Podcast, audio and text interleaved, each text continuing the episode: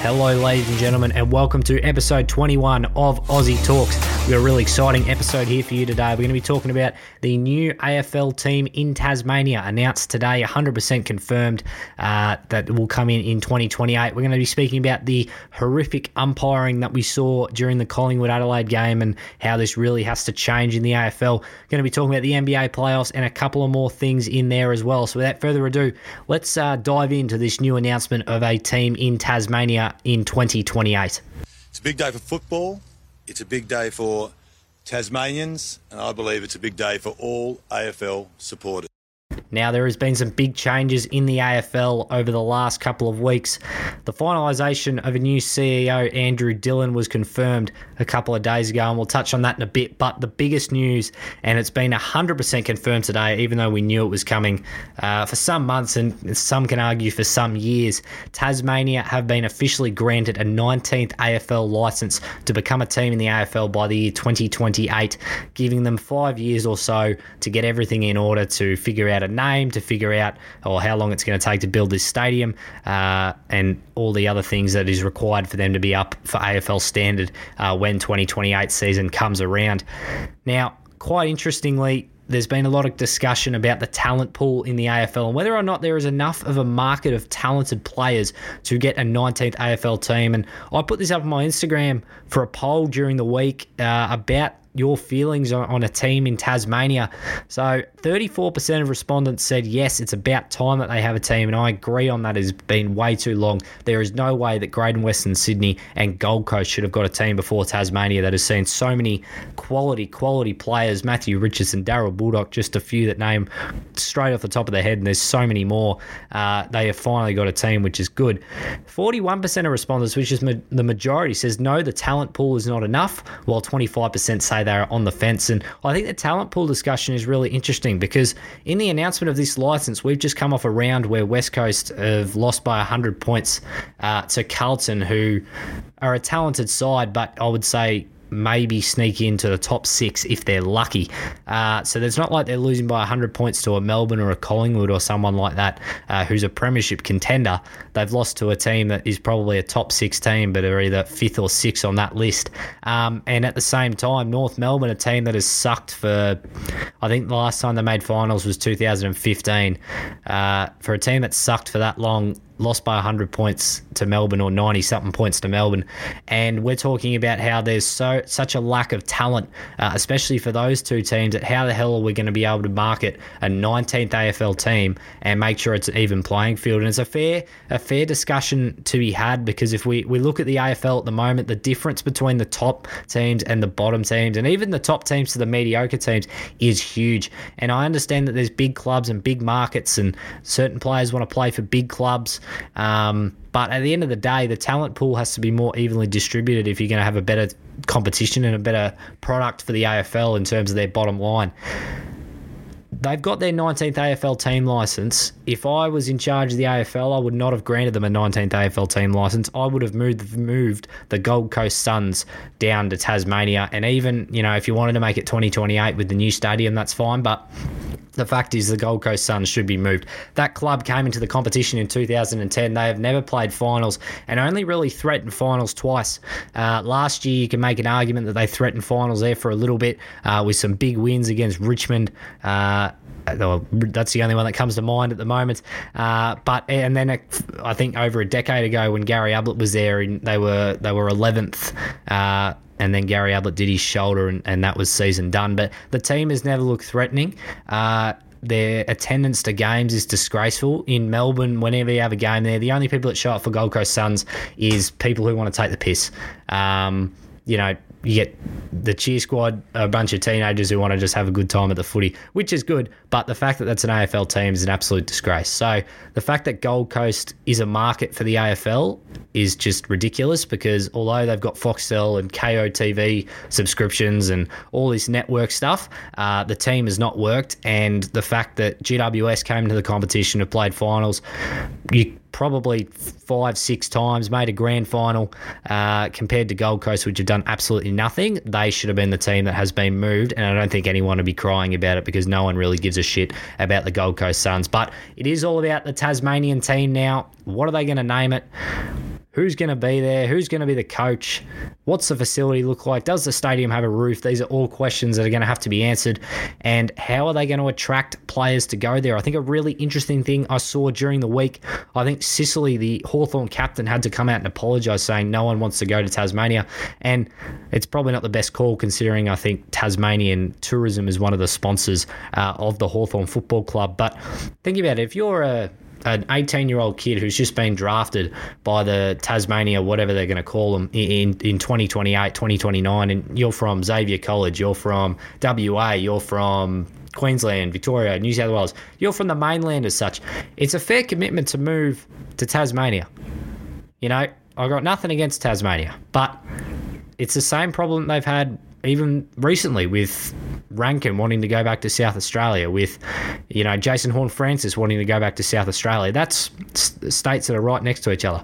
Yes, there's you can make an argument Victoria and Tassie next to each other, but there's a Bass Strait in between it. So it's a big commitment, and it's going to be difficult to keep players in Tasmania. And I know it's an issue that they don't want to talk about, especially Tasmanians don't want to talk about, but it is a key thing. So that is something they're going to have to consider uh, with this 19th AFL team license. But it is an exciting time for Tasmania, and I think it is about time. Uh, but it is interesting, and, and I agree that the talent pool is not big enough as it is. And thank you to all who uh, voted on that poll. I think it was really interesting to get your insight down uh, on that on that front. But yeah, an exciting time for Tasmanian football. It's about time. It should have happened a decade ago, uh, but now that it has happened, there's a lot of issues that have to be covered uh, before 2028 because if you can't have uh, a team in Tasmania suck for five to six years um, before that happens. And another issue that needs to be considered is that with the 19th team, the fixture is going to have to be completely rechanged around. We have this gather round idea. Now, hopefully, it holds up for the next five years. I thought it was a great spectacle that should be held in South Australia uh, until they really screw it up. But the fact is, which team is going to miss out? Which team is going to miss out? Which market is going to miss out on arguably the second biggest round of the year? Which team is going to miss out on the Dreamtime game? Or Dreamtime round, the Indigenous round? Which team is going to miss out on the Anzac Day round? It's going to have to happen. You're going to have to rework the buys, you're going to have to rework the schedule. And it's something no one is talking about. 19 teams.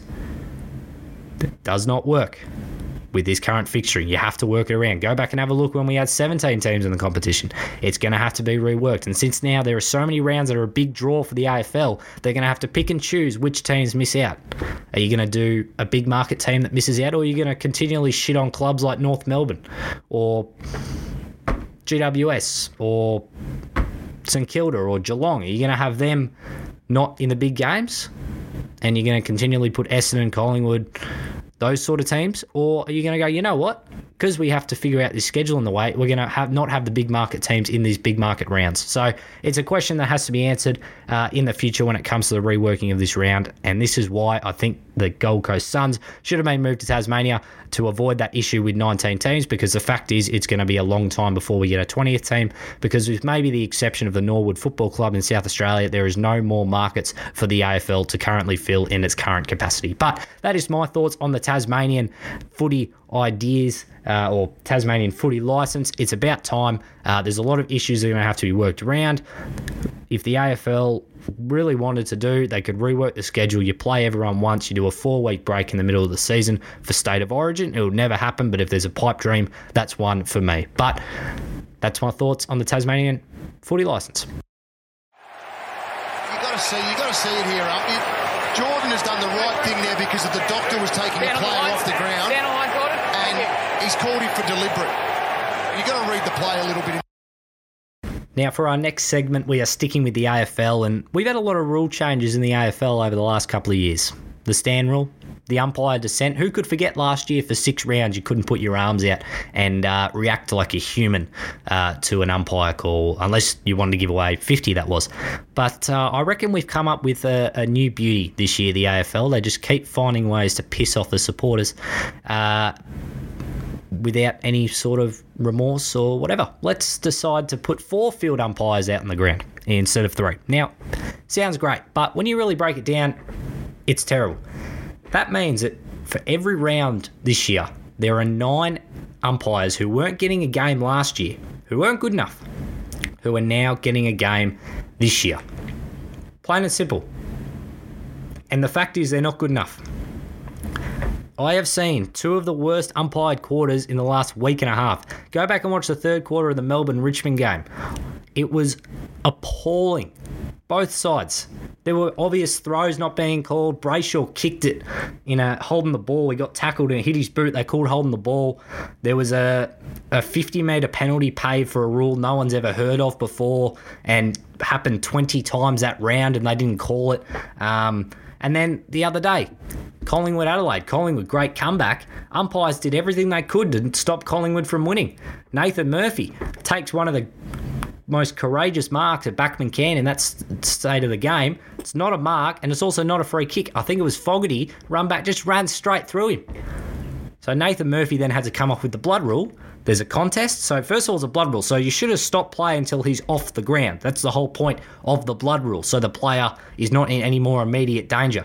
Player is still walking off the ground. Contest. he gets it, just kicks it, just in hope. Trickles out of bounds, nearly hits Murphy on the leg, nearly hits the two trainers that are carrying Murphy off, and the umpire calls it deliberate. That's the worst deliberate call I have ever seen in my life. And there's been plenty of them. You've had a ball bounce sideways. They've called that deliberate. it is, at this point, they're better off making the deliberate rule the last touch out of bounds. Like if you kick it out of bounds, it's a turnover. Because at least then there's, there's some consistency. That was appalling. And the fact is that this year they've been even worse than last year. And I know we all shit on umpires. We love to do it, especially when our team loses, or especially when it's a close game. Oh, it's the umpires, the umpires. Well, you know what? I can guarantee you this year, the umpires are going to cost teams finals. They're going to cost them getting there, or they're going to cost them in finals. I can guarantee you. It's these four umpire rubbish. The fact is, is that the umpire who is the closest is usually the most useless. How many free kicks have you seen this year paid from an umpire 35 metres away? How useless is the bloke who's three metres away who can't see it? On the weekend, Brisbane game, I think it was. Who did Brisbane play? Brisbane played somebody. There was a high tackle, the most obvious. They played Freo. It was the most obvious high tackle. Alex Pearce actually stopped and gave the ball to the Brisbane bloke, thinking it would be a free kick because he'd nearly taken his head off, and the umpire called play on. Friday night, Port Adelaide, St Kilda. You know, St Kilda played rubbish and, you know, chance to really prove ourselves, but I'll touch on that later.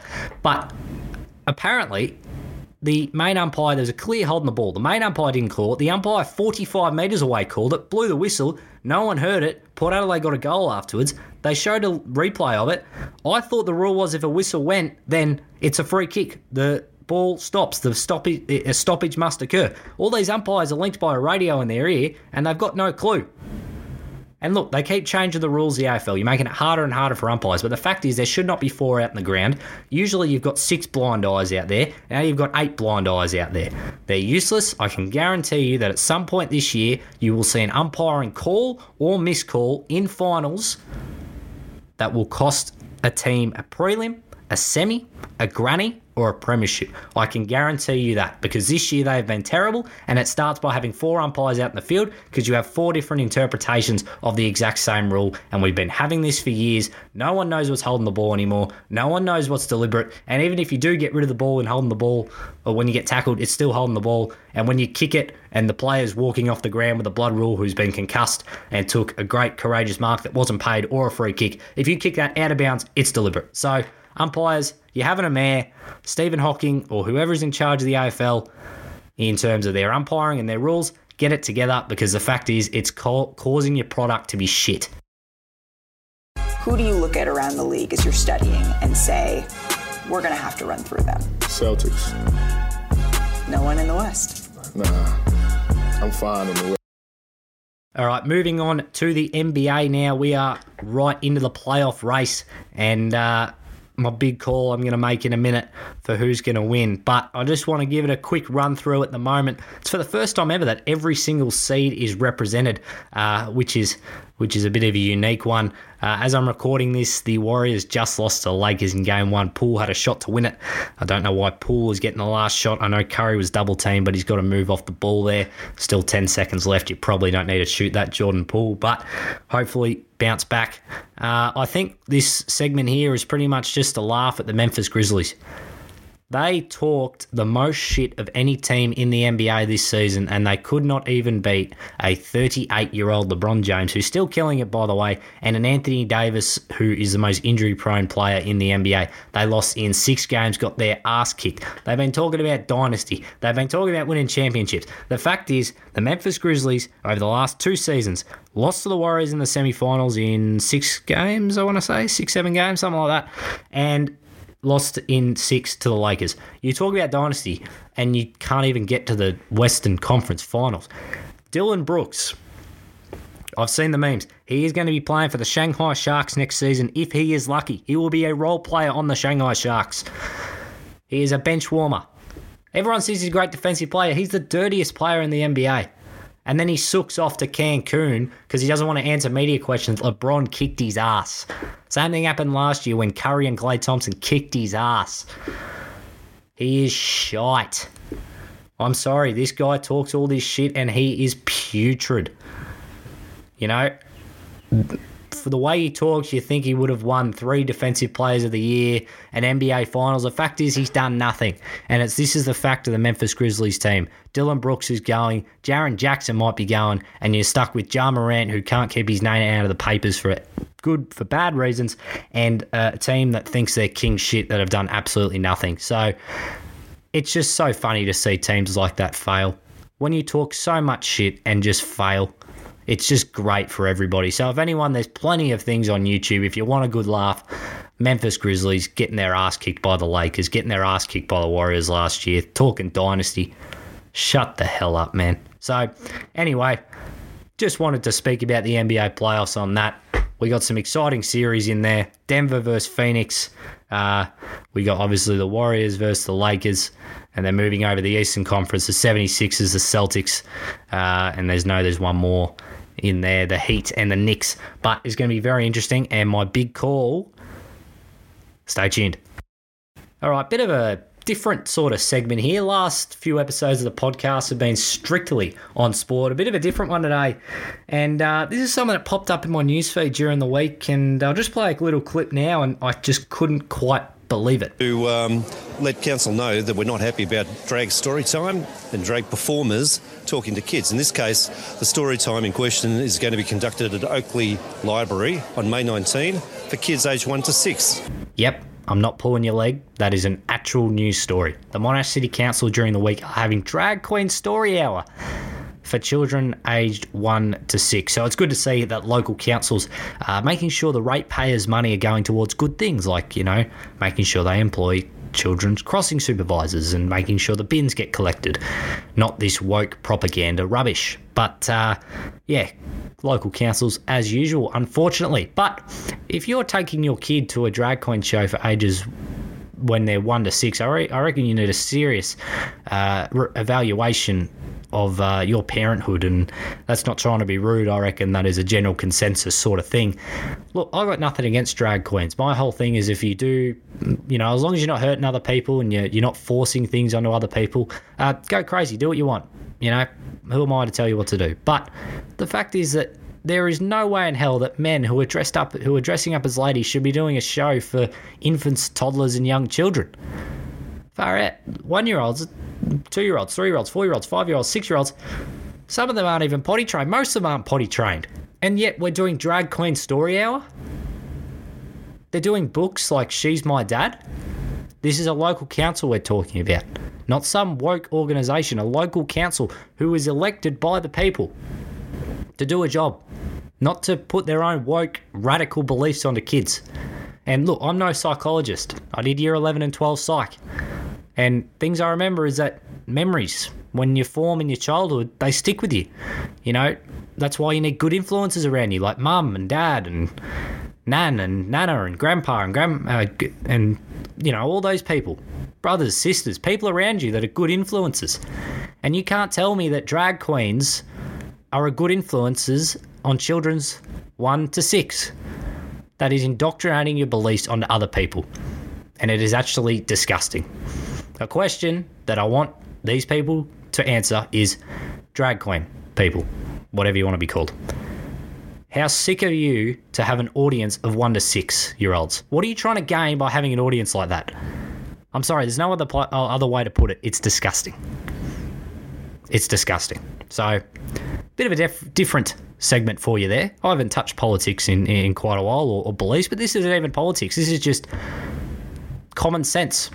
One to six year olds shouldn't be going to drag queen shows, and drag queens should not be having an audience of infants and toddlers. It's stuffed up. All right, it is time now for Jordan's big call.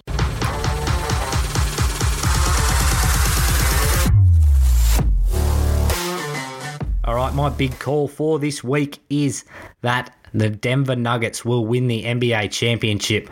Nikola Jokic, who probably deservedly second in the MVP race. Joel Embiid had a better statistical season, although you can make the argument that the Nuggets were the best team in the NBA on a record basis, so it is a bit stiff.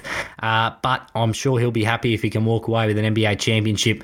Uh, you've got yeah, Jokic, who's averaging a triple double and like 30 and 10. The guy's ridiculous. Jamal Murray, who is back to career best form, a very deep bench that is uh, showing the Suns out at the moment. And if they get past the Suns, look, whether they play the Warriors or, or, or the, the Lakers, it'll be a great series, a great matchup. But I just think the Nuggets are too much for everyone in the West. And uh, we'll probably play, I reckon, the Celtics in the NBA Finals because James Harden will, although he had 45 the other day, he will choke at some point. There's no way he is going to be in an NBA Finals. And even if he does, he will choke again because that is James Harden. Him and Chris Paul exactly the same. But Denver Nuggets, NBA Championship, big call. You heard it here first. All right, that is all for episode 21 of Aussie Talks. We covered everything from the AFL to drag queens today. Pretty good episode. But uh, thank you for all who uh, responded to my Instagram poll uh, of the Tasmania team, whether it was a good idea, and those who also put in their ideas for segments. I want to be doing more of what you guys want to be talking about or want to hear me talk about and have a discussion about, uh, as opposed to me coming up with the topics. So feel free, if you want me to speak about something, put it into that poll that I'll put in uh, before I record an episode. But uh, yeah, thank you all for listening and uh, take care. Have a good one.